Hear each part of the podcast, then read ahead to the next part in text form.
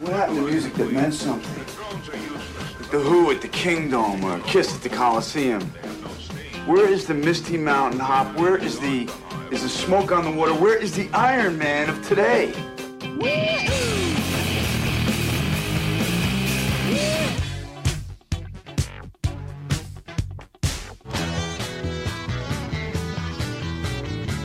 Hey, this is not a test. This is rock and roll. Welcome to Sound Opinions from Chicago Public Radio and American Public Media. I'm Jim DeRogatis, the pop music critic at the Chicago Sun-Times. And I'm Greg Kot. I write about rock and roll for the Chicago Tribune. Today on the world's only rock and roll talk show, Jim and I are joined by Black Francis of the Pixies for a classic album dissection of the band's landmark release, Doolittle. Plus, we'll review the new album from Texas rockers Midlake. You're listening to Sound Opinions, and time now for some music news. We would zigzag our way through the bottom of pain, occasionally glancing up through the rain, wondering which of the brothers to blame.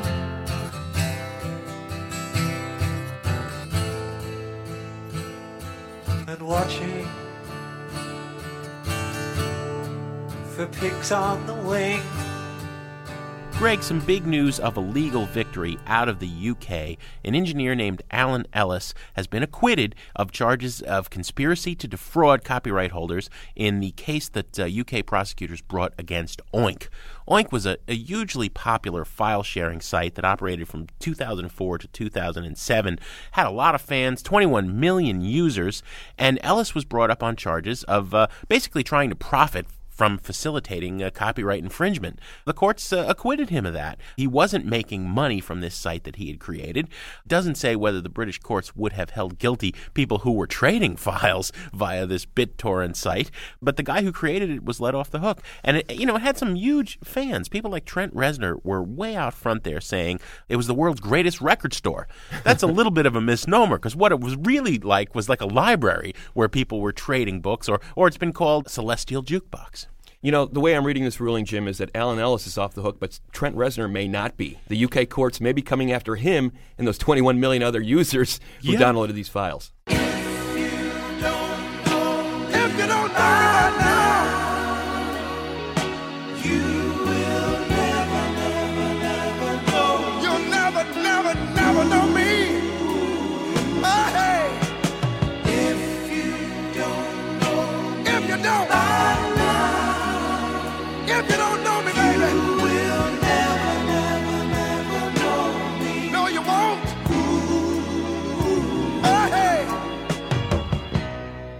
That gorgeous song is If You Don't Know Me By Now by Harold Melvin and the Blue Notes with the great Teddy Pendergrass on vocals. Teddy Pendergrass passed recently. Been a slew of deaths in the music world. Greg, Jay Reatard, that ultra melodic garage rocker out of Memphis. Dannie Flesher, the uh, co founder of Wax Trax Records in Chicago. But a huge loss with Teddy Pendergrass.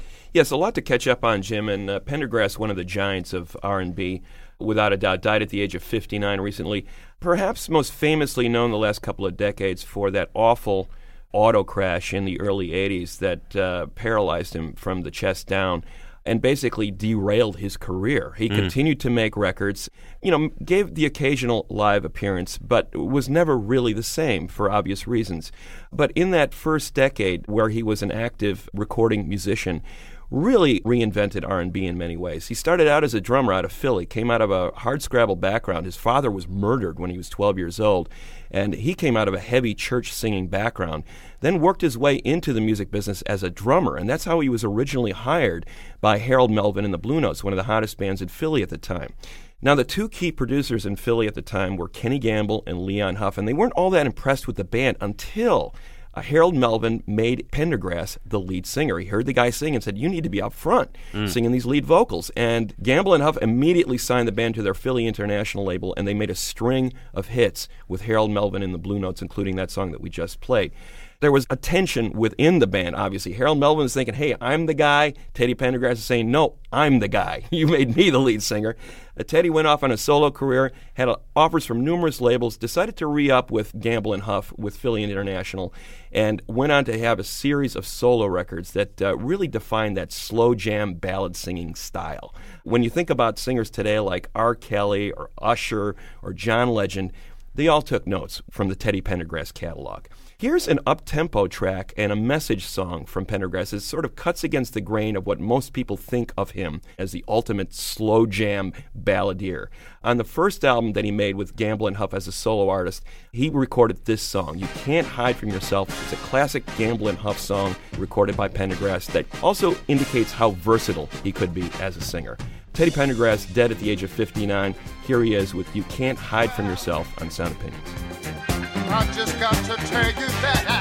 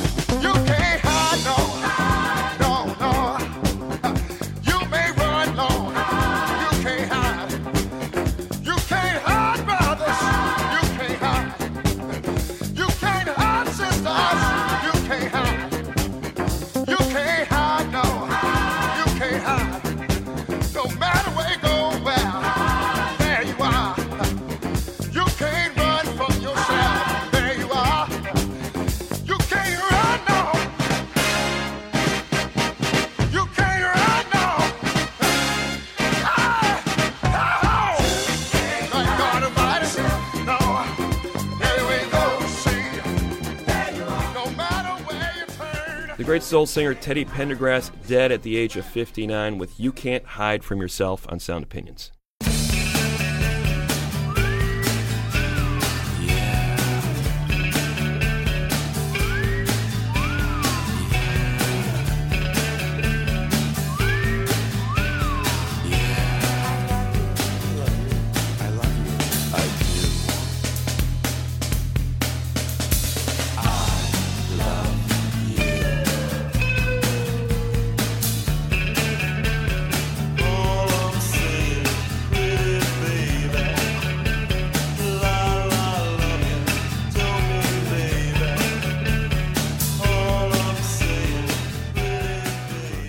Listening to Sound Opinions, and that is the song La La Love You by the Pixies from their 1989 album Doolittle.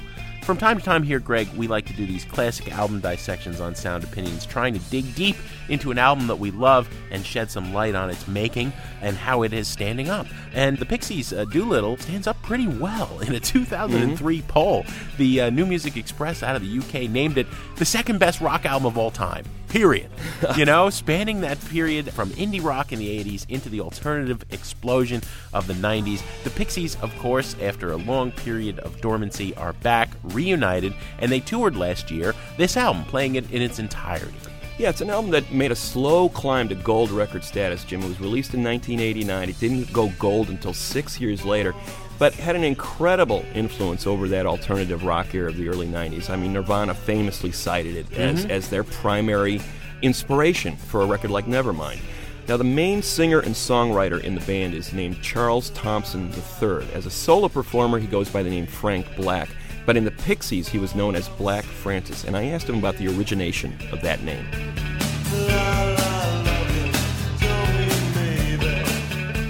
That was a name given to me as a suggestion by my father, actually.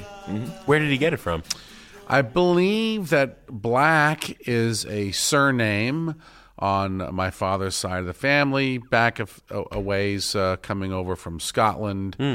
Uh, criminals scheduled to be hung at the neck managed to make it to America, and um, that's the Blacks, and they settled on a little island off the coast of Maine, I believe, called Vinalhaven.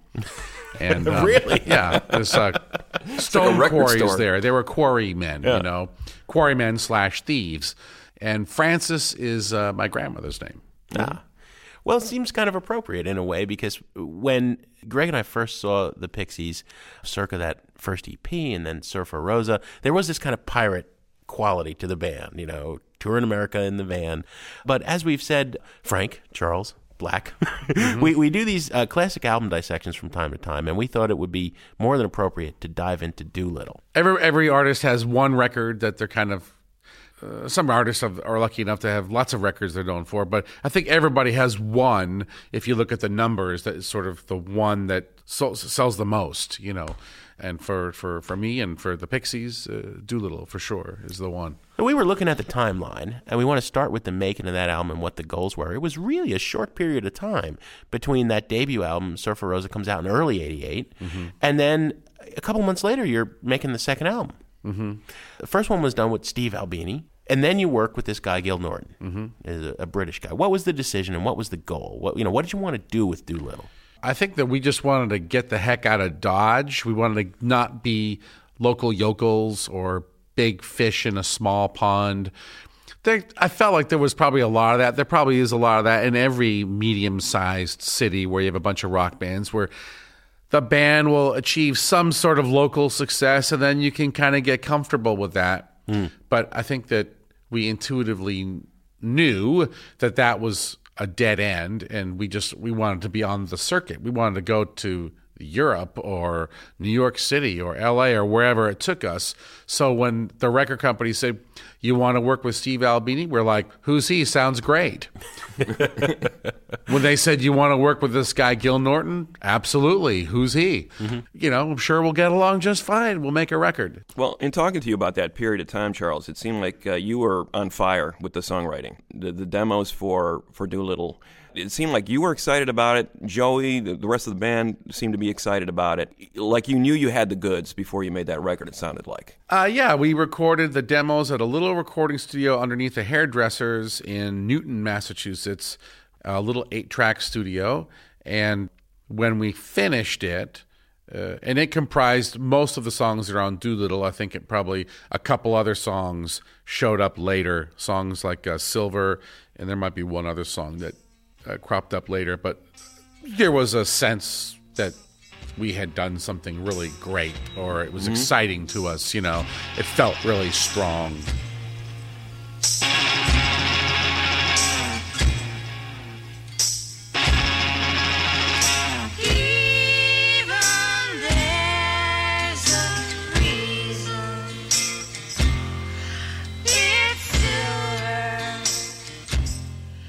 We were very much about the band. That's all we really cared about at that time was the mm-hmm. band and I mean, you know, we used to just go out and hang up the posters and try to get the gigs and get the van all rigged mm-hmm. up with a mattress in the back and whatever. I mean, I remember being in a warehouse and the Come On Pilgrim EP came out and they sent me the proof at the warehouse. I worked in a warehouse and Joey worked in another warehouse down the road and I saw the proof of the very first release that we had. And I think I gave my notice that day at my job because it was like, okay, this is validation. See, some like artsy fartsy guys in London think we're pretty hot stuff. so I'm out of here.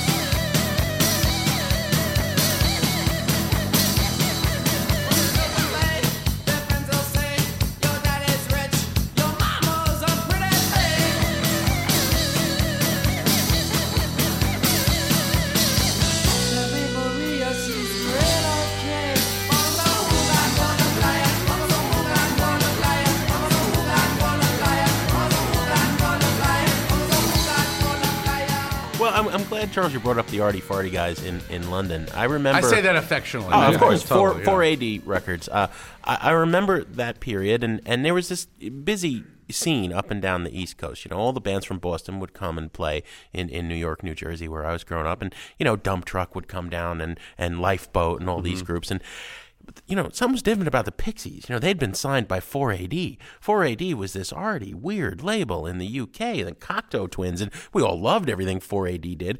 But how did these guys from Boston, who the four of those people don't look like they go together, and they don't look like cooler than any of us schlubs, you know? Um, how did that happen? you know, how did you get endorsed by uh, by by 4AD and, and really championed? We started to be managed by a guy who worked with the Throwing Muses, and they had a release on on 4AD Records. And as far as how we got signed, other than you know our first tape or whatever got sent to their offices, I believe the actual um, the catalyst to make it happen truly was a young woman who worked at the label who happened to be the partner or girlfriend of, of the head of the label and he didn't hear it hmm. at the time. Hmm. And she said nudge nudge. You should really sign this band.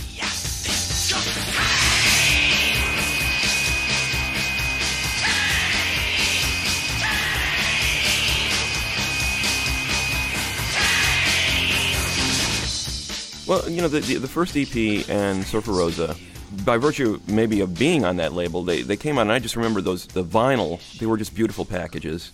What were you looking for Doolittle to accomplish in terms of was this another step for the band? Did you want a fuller sound? Did you want to do something different? I mean, I don't remember if I had any particular uh, artistic vision at that time. I tend to not be that type of person. I write songs and I go record them.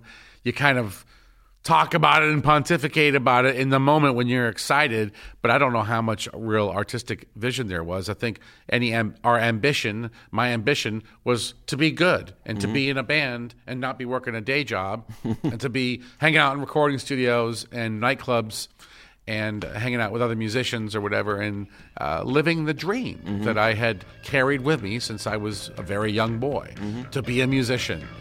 I'm in the club. I'm in the same club as the Rolling Stones. I may not be as famous as the Rolling Stones, but who gives a hoot? Because I'm also really into the Violent Femmes or Lou Reed or whatever.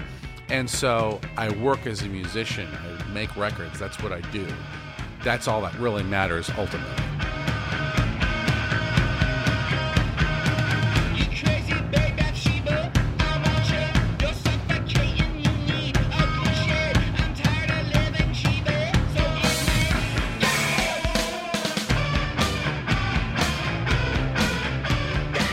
Coming up on Sound Opinions from Chicago Public Radio and American Public Media, we're going to continue our classic album dissection of the Pixies' Doolittle with the lead singer, Black Francis. And later on, Jim and I are going to review the latest album from Texas indie rockers, Midlake.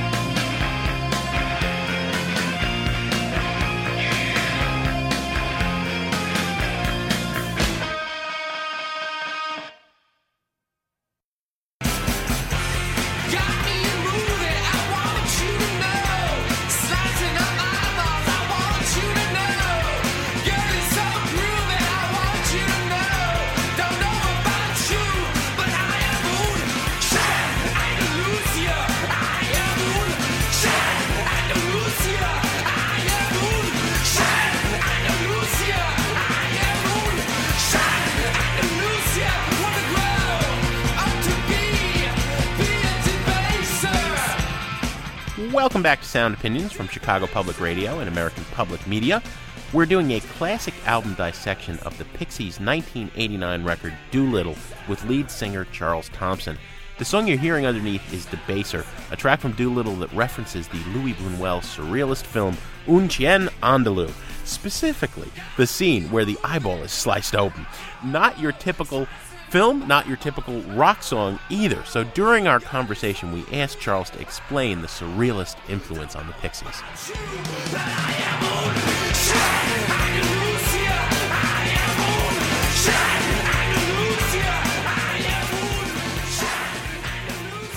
Surrealism. Could I write a thesis on it? Probably not. Un Chien Andalou, the, the film by Louis Buñuel, was uh, a film, of course, that you saw when you were in college if you if you took film classes. But that song that we did uh, on the record, Debaser, which references it, it's really like the Cliff Notes version of like a uh, paper on the film Un Chien Andalou. I don't really have a big point about it. Just like, yeah, I saw this film, slicing up eyeballs, ha ha ha ho. I grew up uh, for a time in my life around a lot of fundamentalist preaching, so I, I think I had a feel for shouting from the podium. You know what I mean? I was just barely out of my teens, so I had a, a lot of uh, sexual uh, frustration or whatever maybe in my life. When we sing Un Chien in the song, we go, Un Chien Andalou. Just didn't sound right. Un Chien Andalusia. We switched from the French to the Spanish right Yeah. in the middle of the phrase because I was inspired by um, linguistics too. I, the other class that I really enjoyed was a very basic linguistics course, and so you learn about language and how it changes and how no matter how many rules you have, it's all pe- the people just start chipping away at all those rules hmm. and. Many, many years later, I read a book about Serge Gainsbourg, and he says in the book at some point, I am a surrealist. I mean, he wasn't saying that he was a big heavy in the movement or anything, or that he was connected to anything in particular. He just tried to sum up who he was as a writer. Mm-hmm. And when I read that, I went, oh, yeah, that's what I am. Or at least at that time, I didn't know it, but I think that's where I was at. And so Instinctively, yeah. It's just all instinct and, and feel and, uh, you know. Well, and the love of words. I mean, when you're singing about the, the sludge from New York and New Jersey, I mean, all Right. of us who were fans in that scene, I mean, just the, the way you relished spitting out those words, we were like, yeah, that is Yeah. our life. Sludge. got killed by 10 million pounds of sludge from New York and New Jersey.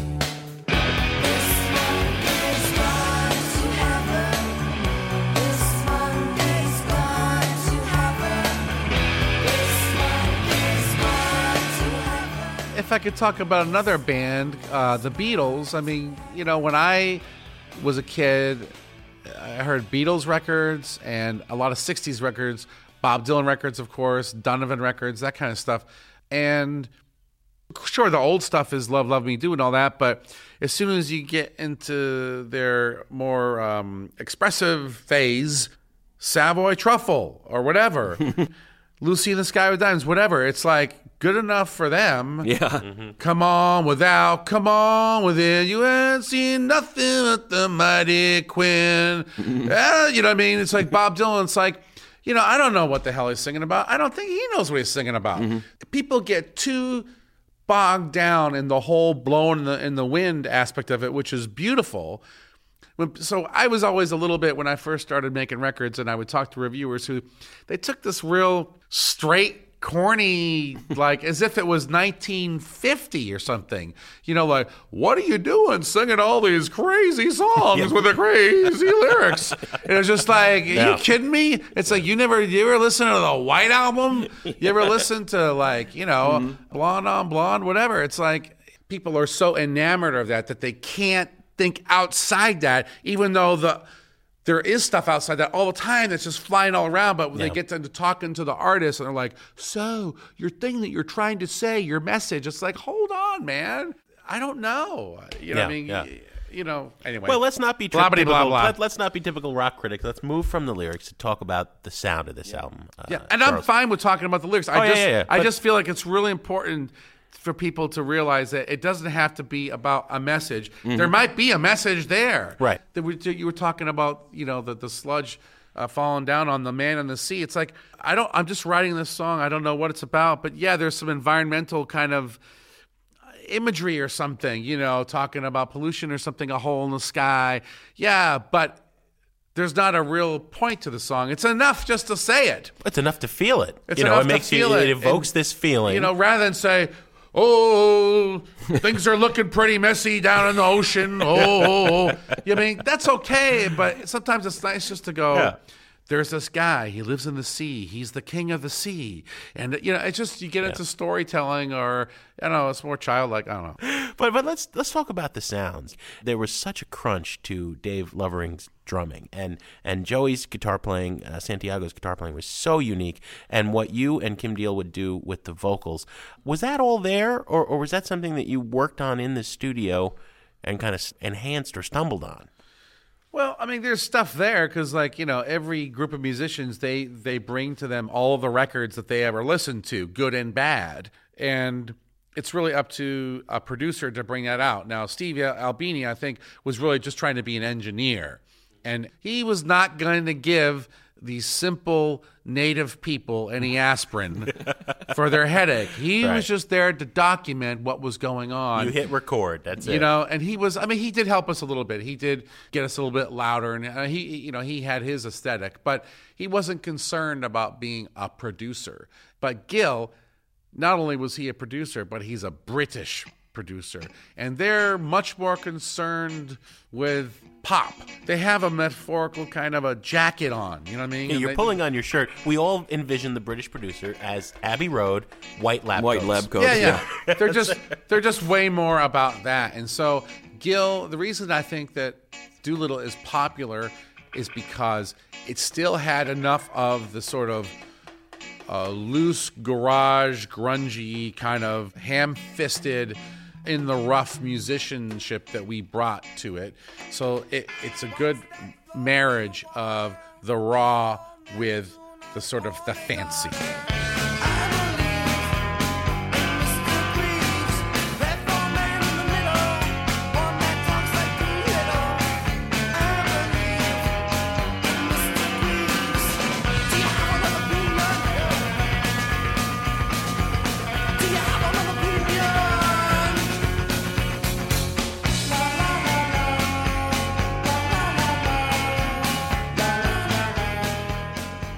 Like Joey's guitar part and I Bleed, you know, that sort of abrasive sound. Was that something that, you know, when you're writing the song, you're sort of hearing that in your head, or when you give it to Joey, he says, Here's what I'm hearing? How would that work within the band in terms of getting that sort of texture into that song? we would i don't know what he thinks about it because he's like a person of very few words mm. but he's a he's an odd character like that you know and it's his and his guitar playing reflects his personality. Mm-hmm. And, it, and it's sweet too. It's like it's abrasive but he has this kind of sweet gentle thing that's mixed in with it you know like little kids they'll just like be really sweet and tender but they'll also just pick something up and go oh and they'll just smash it on the ground and go like and then there's that you know what i mean? Yeah, and i think that's kind of how he is with his guitar playing. Sometimes he's just like dicka dicka i'm so cute. Dicka dicka little little little listen to that. Yeah. and then other times it's just like "Ah, ah, ah, ah i'm gonna kill it. Ah, you know?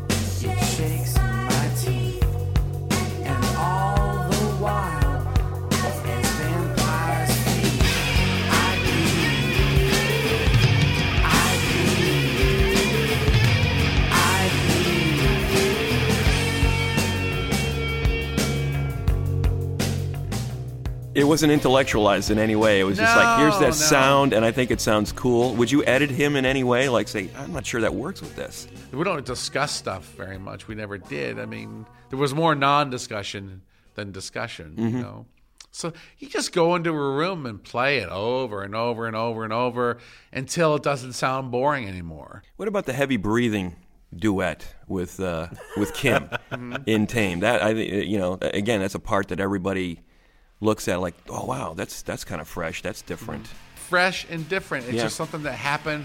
I have absolutely no memory of how that even transpired.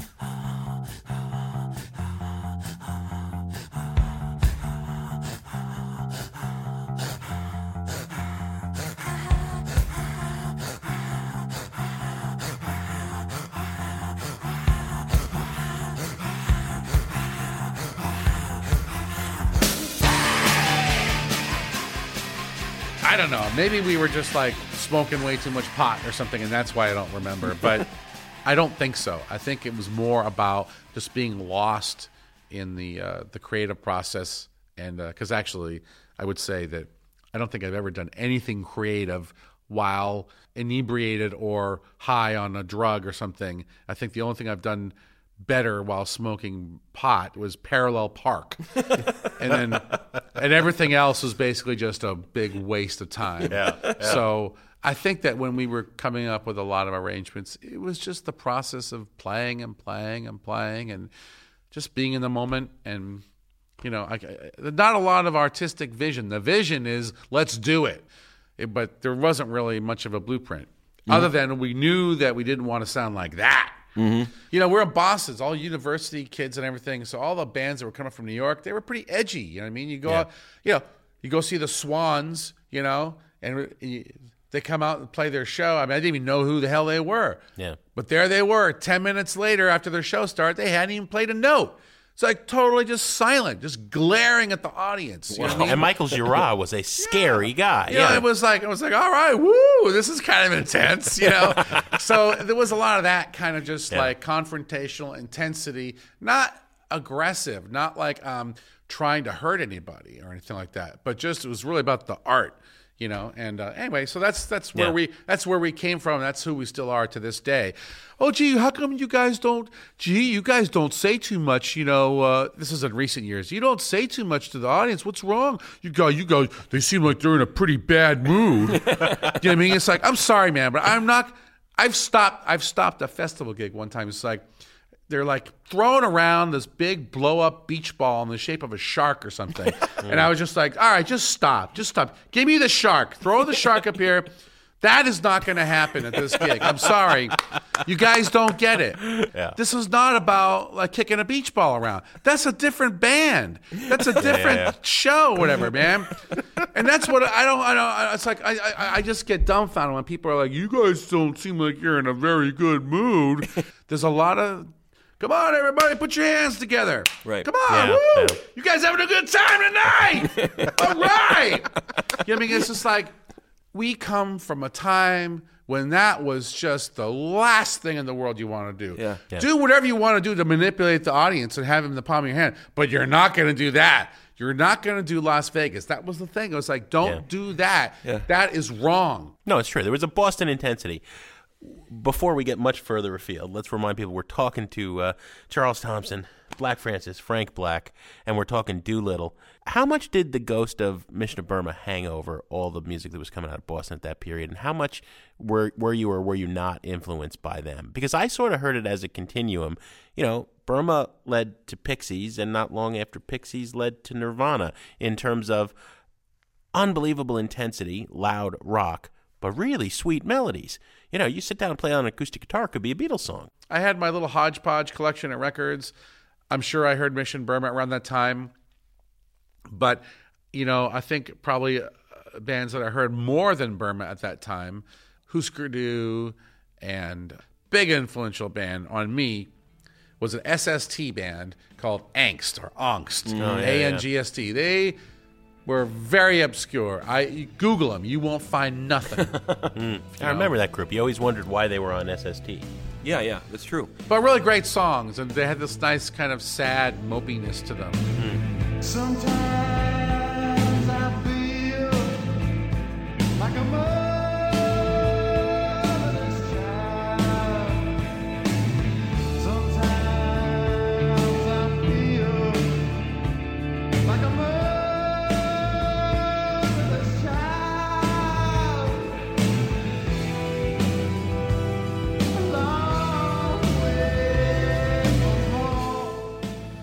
Yeah, the connections between me and other bands, whatever. I just, I don't know. Either I like a band or I don't like a band. And I mean, I was ha- hanging out today at, an, at a recording studio before I came here, and the guy I'm working with, he's like, "Oh man."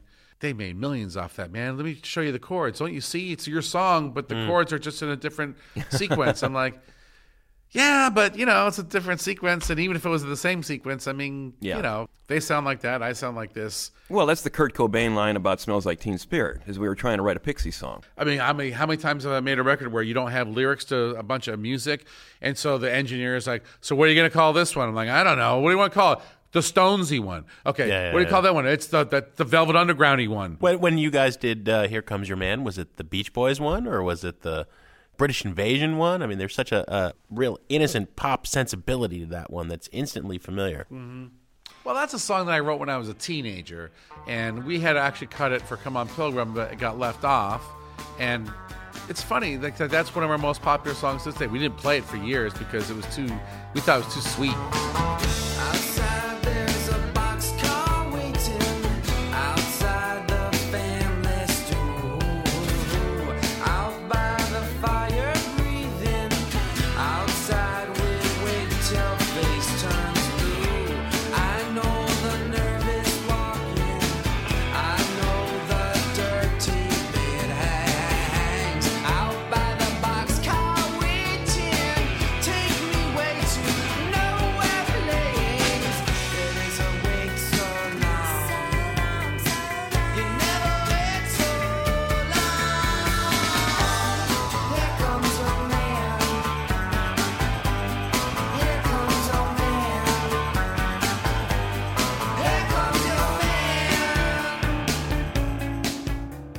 sing along. Here comes your man. and it's like I think maybe I'm wrong, but I get the impression that a lot of people when they hear that song, God bless them, they really think that the song is this kind of song, hmm. and it isn't. It sounds like that kind of song, but lyrically, it's this kind of song. And so I feel like I'm kind of being devious there, and kind of getting away with something. So I feel good. I feel like I'm, I'm kind of um, what's the word I'm looking for? You know, You're, being messing with subversive. Yeah. subversive. Thank you. I feel like I'm being on, I'm being subversive because people, oh, that song, here comes your man. Well- can you play it on the Tonight Show? Great. Oh, we love that song. We played it at our wedding. yeah, you know what I mean. It's just like, oh man, the song's about like hobos and like earthquakes fall and rocks fall on your head and stuff. I mean. I don't even know what the phrase "Here comes your man" means. Outside there's a box car waiting. Outside the family stew. The hobos cooking their stew, right? Yeah. Outside we wait till face turns blue. They're in the elements. Do you know what I mean? It's like you're living out there, but you know, sometimes oh, Joe turned up dead today. Mm-hmm. He's blue. Gil Norton wanted another verse, you know. I don't got another verse. We need another verse, man. It's a pop song. Gil's Gil, he doesn't care that it's not that kind of song. He wants it to be this. He wants it to be a pop song. He Yeah. doesn't give two hoots. Great, you get your arty farty lyrics. Great, whatever. Just give us more. We want to hear another chorus. Yeah. You know, he wants to hear that. Darn, darn, darn. He's on the same page with all of the more passive music listeners. Mm-hmm. So I suppose that was kind of genius on his part because he was like, look, it's okay that you're not singing some love song. The fact is, we got this little riff that goes, "Da, da, da, da, da, da, da, da, da, da." and I've been playing that on the piano since I was like 14 years old. You know what I Mm-hmm. mean? So uh, the song didn't mean that much to me at the time. I was like, oh, this is just some song I'm embarrassed about that I wrote when I was a kid, you know? Yeah, and I think think about that a lot. You, you know, you'll sing certain lines that are very almost horrific in a sort of a dispassionate kind of matter of fact voice, and the and the words that are least horrific are the ones that are you know sometimes screamed out there. Like I'm thinking of a song like "Wave of Mutilation."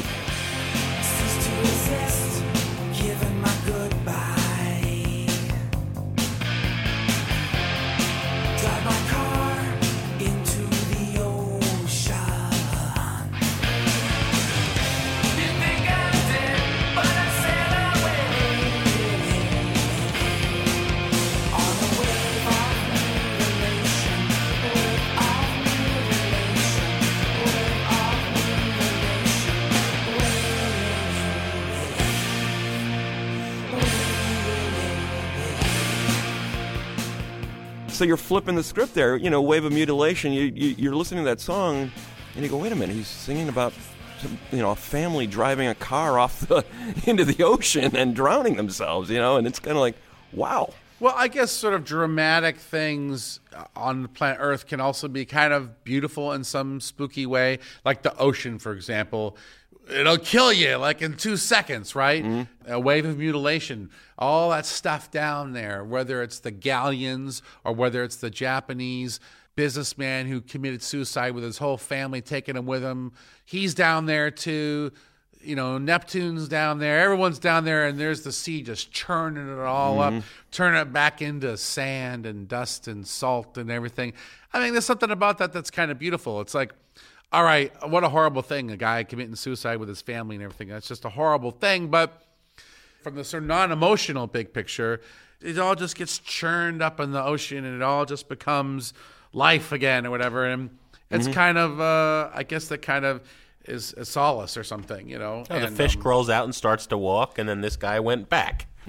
Yes, exactly. Well, we, we got to wrap up this classic album uh, chat, Charles. And, and when we do, Greg and I usually play a song uh, each that we really enjoy. But but it's rare that we're talking to someone who made the album. If we had to put you on the spot and say, you know, which of these songs would you take to the desert island if you could only take one? Which which do you think epitomizes the album for you at this point, twenty years later? I guess Monkey Gone to Heaven, probably. I mean, I think that has just enough of all of the elements that uh, that we've been talking about today, kind of all together. It has a little bit of humor. It has a little bit of darkness. It has a little bit of the mythological, nautical thing. Um, it has a little bit of, violence. Um, it has a little bit of kind of love and hope. It has a little bit of despair or whatever. I- Whatever. It's just it's, it's all kind of mixed up Melody, noise. yeah. Yeah. Spoken, sung. Kim and I are singing together on the chorus. And so it has the yin and the yang, uh, which is a big, important element. We haven't talked about Kim a lot today, but there's a yin and yang thing with her in the band. And, you know, I re- I've realized now over the years that she is what makes me tolerable to a lot of the audience because because she softens me. Because if it's just me, it's just me doing my thing, and it's kind of a lot of me. But as soon as she's there, she'd just be standing there smoking a cigarette, and people would be going crazy because they just love her. She's the it's the yin and there's a yin and a yang thing here, and so um, she really brings that. creature in the sky got sucked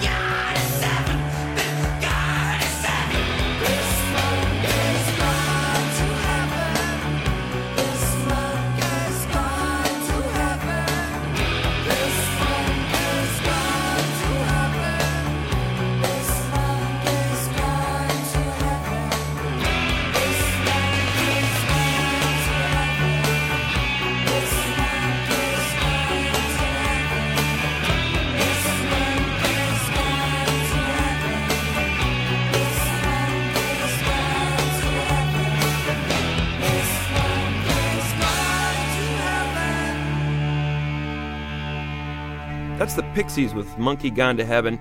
It's our guest Charles Thompson's favorite song from their 1989 album Doolittle.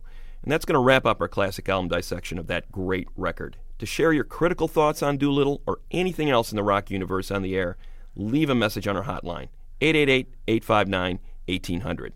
You can also connect to us on Facebook, Twitter, or send us an email at interact at soundopinions.org. Up next, Jim and I are going to review the new album from Texas indie rockers Midlake. That's in a minute on Sound Opinions from Chicago Public Radio and American Public Media. Yeah.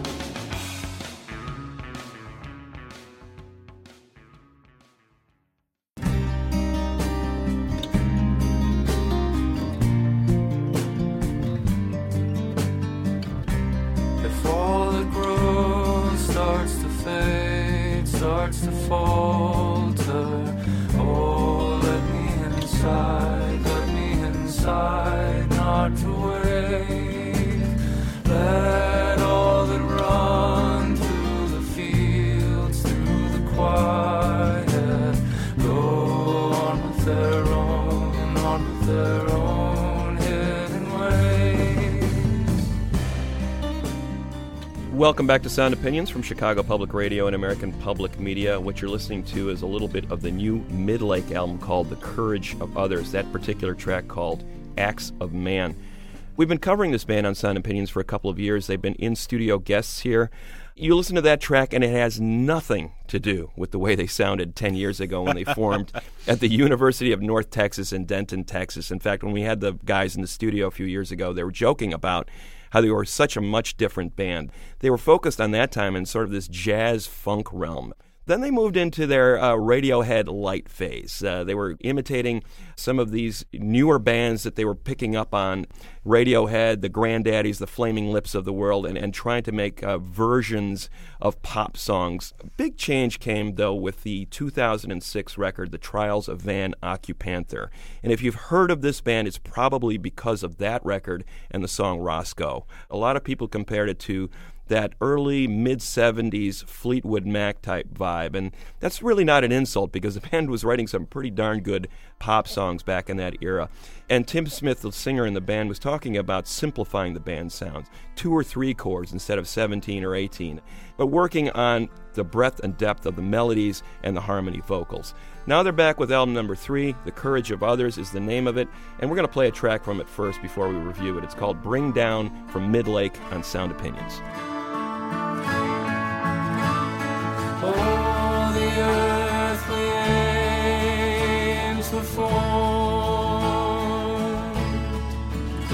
From the earliest paths that climbed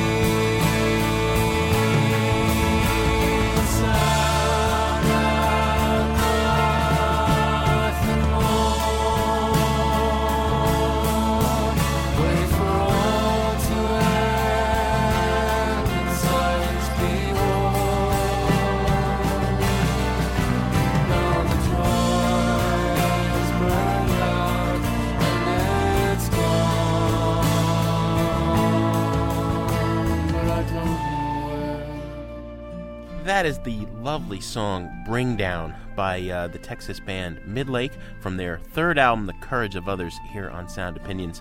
Greg, you were talking about Fleetwood Mac as a reference point for the 2006 breakthrough by this band, The Trials of Van Occupanther. I heard it much more as this band from Denton trying to do the early Flaming Lips who were doing mid period Pink Floyd. wow. which is not to say that they, they were unoriginal. I mean, you know, there was a real expansiveness in the sound, and it was, uh, you know, psychedelic rock with a pop bent. You could hum these songs at the end of the day. Apparently, when they were touring that record, record, which they did for several years, they were listening uh, increasingly to the early 60s English folk sounds in that period where the folk scene was merging with the psychedelic rock scene. Pentangle, Fairport Convention, and though I haven't seen any interviews where they mention them specifically, the incredible string band, mm-hmm. I think, resonates loud and clear. You look at the cover of this record, there is this creepy, like dressed as warlocks album art here, and it really fits the music. Talk about like a perfect late January, early February, darkest time of the year record. I mean, it- it's gorgeous, but it's very chilling and creepy at the same time. I, I've been listening to it nonstop for, for weeks now. It's a great record. It is a new kind of sound for them uh, in a way. We heard hints of it on the Van Occupanther record. As you said, those English folk rock influences of the 60s are predominant here. That means uh, a lot of acoustic instrumentation with some of that Elizabethan fair madrigal type orchestration. Very little synthesizer or keyboard influence at all, which was a, key part of their sound years Yeah. ago. No longer there. I'm hearing a, a little mini trend here in music, Jim. You know, with bands like Fleet Foxes and Blitzen Trapper and Animal Collective and these guys, Midlake, this pre-industrial revolution type of vibe. Let's get back to the nature, man. They're not really hippies. I mean, but it, but at the same time, there's sort of a yearning for that innocence and that sense of awe that nature held over mankind. You know, we're on equal footing with nature. We're not dominating it and we're not crushing it. I think there's a yearning for that in the lyrics here and the sound of this record. I'm a buy it all the way with Midlake, The Courage of Others. So, an enthusiastic double buy it for Midlake, Greg. What do we have on the show next week? Next week, Jim, we have one woman wrecking crew, Electro Clash pioneer Peaches. We have some thank yous to say on the way out. Mary Gaffney recorded Frank Black, Black Francis, and Charles Thompson for us. Sound Opinions was produced, as always, by our intrepid, friendly foodies, Robin Linn and Jason Saldanha, and our executive producer, our fearless leader, a man who has hauled 10 million pounds of sludge from New York to New Jersey, Torey Southside Malatia.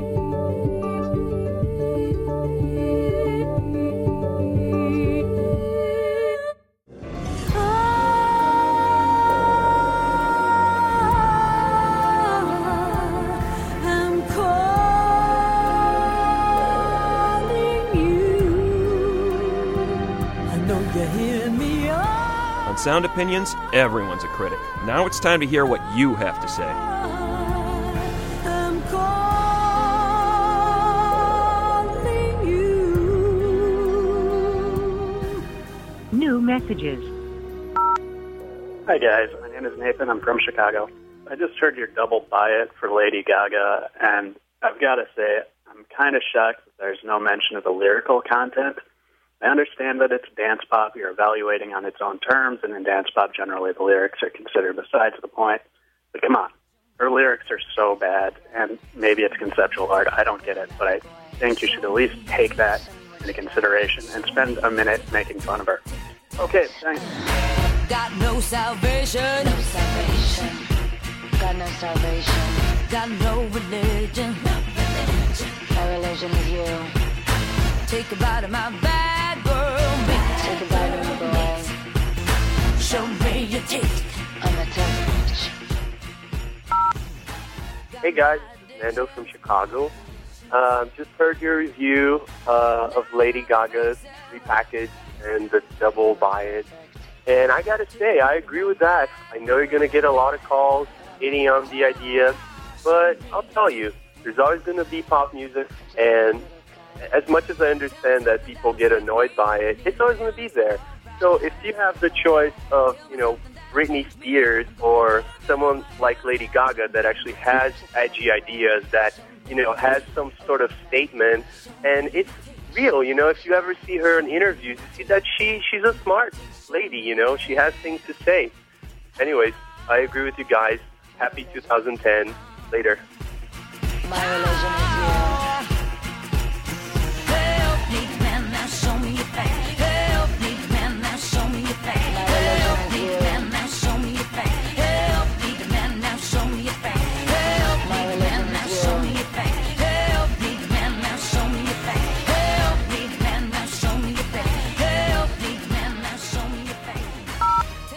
Hey, Jim and Greg, this is Chris from Portland, Oregon. Jim, you're killing me, man. We listened to uh, 20 minutes of Kid Sister singing about painting her toenails, and then you got a problem with Vampire Weekend talking about drinking horchata? In December, drinking horchata, I'd look psychotic in a balaclava. Winter's cold is too much to handle. Both are equally as meaningless and equally as useless in musical conversation. Jim, I just think you don't like it, man. It's not any good critical reason. I think it just annoys you. Maybe it's because they're dudes. Anyhow, love the show. In December, drinking horchata, look down your glasses at that aranciata. With lips Hey, uh, my name is Scott. I'm from North Hollywood, California. Just listened to your show Kid Sister and the Vampire Weekend review, and I think you guys are totally insane. You have Kid Sister jumping around, singing about her nails, light stuff. You guys are going nuts over her. I can even handle that. as soon as you start talking about Vampire Weekend, you're horrified that these guys are singing about lightweight things like horchata what they're wearing, and just the amount of just bile and anger you throw at them. You know, I've never been so ticked off at your show as as hearing that. I, I love the show. I even love that it can tick me off this much. But you guys are bananas. See.